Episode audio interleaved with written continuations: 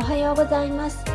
自分らしい人生を取り戻すために43歳のカフェ開業サポートセカンドルーム支配人のミルラ今村です。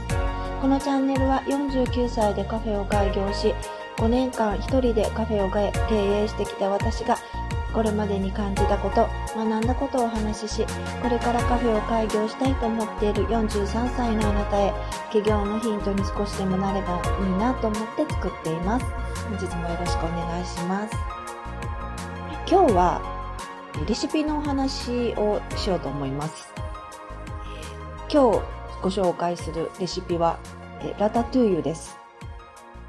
まあ、レシピと言っても、あの、何をどれだけ入れるというレシピではないんですね。えー、ラタトゥーユってどういう風に作られてますでしょうか、えー、お野菜を、まあ、炒めて、まあ、トマトで煮込むっていう、あの、シンプルな料理なんですけれども、もう私はお家でもラタトゥーユを、まあ、あの、まあ、見よう見真似みたいな感じで作ってる時があって、まあ、その時は、まあ、好きなお野菜を、まあ、炒、炒めて、まあ、オリーブオイルで炒めて、で、ちょっとしんなりしてきたらトマトを加えて、で、まあ、しばらく煮込んで、塩胡椒で味を整えるっていうような作り方だったんですね。まあ、よく知ってる方はそれは、あの、違うよって、まあ、おっしゃるかもしれないんですけど、まあ、ちょっとそれは、ちょっと今回は置いといて、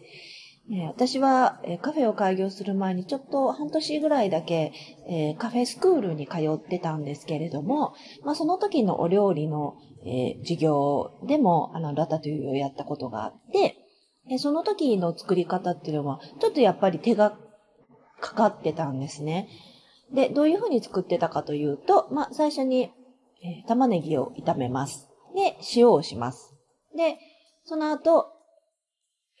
ズッキーニを炒めます。で、また塩をします。で、その後、パプリカを炒めます。で、また塩をします。で、えー、その後にナスを、え、入れてから、えー、トマトを入れて煮込むという風な、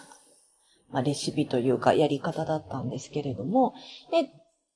玉ねぎを炒めて塩をしますって言った時に、まあ、塩ってどれぐらいするんですか？みたいな話になったら、先生が、えー、美味しいと思うまでっていうふうにおっしゃったんですね。で、その後またズッキーニを入れて塩をします。それも美味しいと思うまでって言われたんです。もうあの、小さじ何分の何とかいうようなことは一切なくて、自分が美味しいと思うまで。で、その繰り返し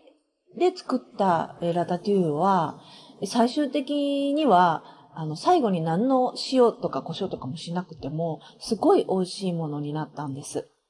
で、先生が、美味しいものと美味しいものを足したら美味しいものになるのは当たり前だからねっていうふうにおっしゃったんですね。で、あの、ラタトゥーユのその作り方というのは、その後の私の自分のお店の、まあ、作り方とか、まあ、他の料理の作り方の、あの、すごく、まあ、お手本というか、あの、基礎になる考え方だなというふうに、あの、その時感じました。1たす1は2で、2たす1は3なので、あの、いいものを足していけば、絶対いいものになるはずなんですよね。だけど、お店は3年目ぐらいからお客さんも減ってきたし、自分はいいものを足してるつもりだったんだけど、え、1たす1が2になって、ずっと足していった。ある時から多分足してもきっとその数が増えなくなっちゃってたんだと思うんです。で、まあそれが何なのかっていうのはわから、わからないので、あの、これをこうしたらいいですよってことは言えないんだけれども、まあそういう考え方があると思って、あの、お客さんのためを思ってやってることが、まあ、結果的にその数字になったり、結果になったり現れてないのであれば、やっぱりそこで留まって、何を足したのがダメだったのかっていうのは、やっぱ振り返る必要があるのかなっていうふうに、あの、思いました。遅くなってから、あの、気がついても、どこで間違ったのかっていうのが、きっとあの、わからなくなってしまうので、やっぱり、うんと思った時に、あの立ち止まることってすごく必要だし、まあ、それ以前に、まあ、一個一個丁寧に手間をかけてやる。まあ、ラタトゥーユでお塩して炒めることなんて、そんなに大した手間では手間というか大したことではないじゃないですか。簡単なことなのに、まあ、それをはしょると、まあ、えっ、ー、と、ちょっと、ん？っていうようなところになってしまうなっていうのがあって、できることをあの少しずつ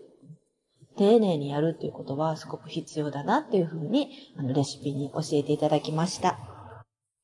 昨日から風もちょっと強くなって、ぐっとあの寒くなってきました。ラタトゥイユではないですけれども、えっ、ー、と、私のお店のランチもそろそろちょっと煮込み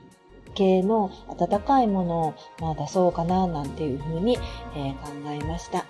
今日も聞いていただきましてありがとうございました。セカンドルームでした。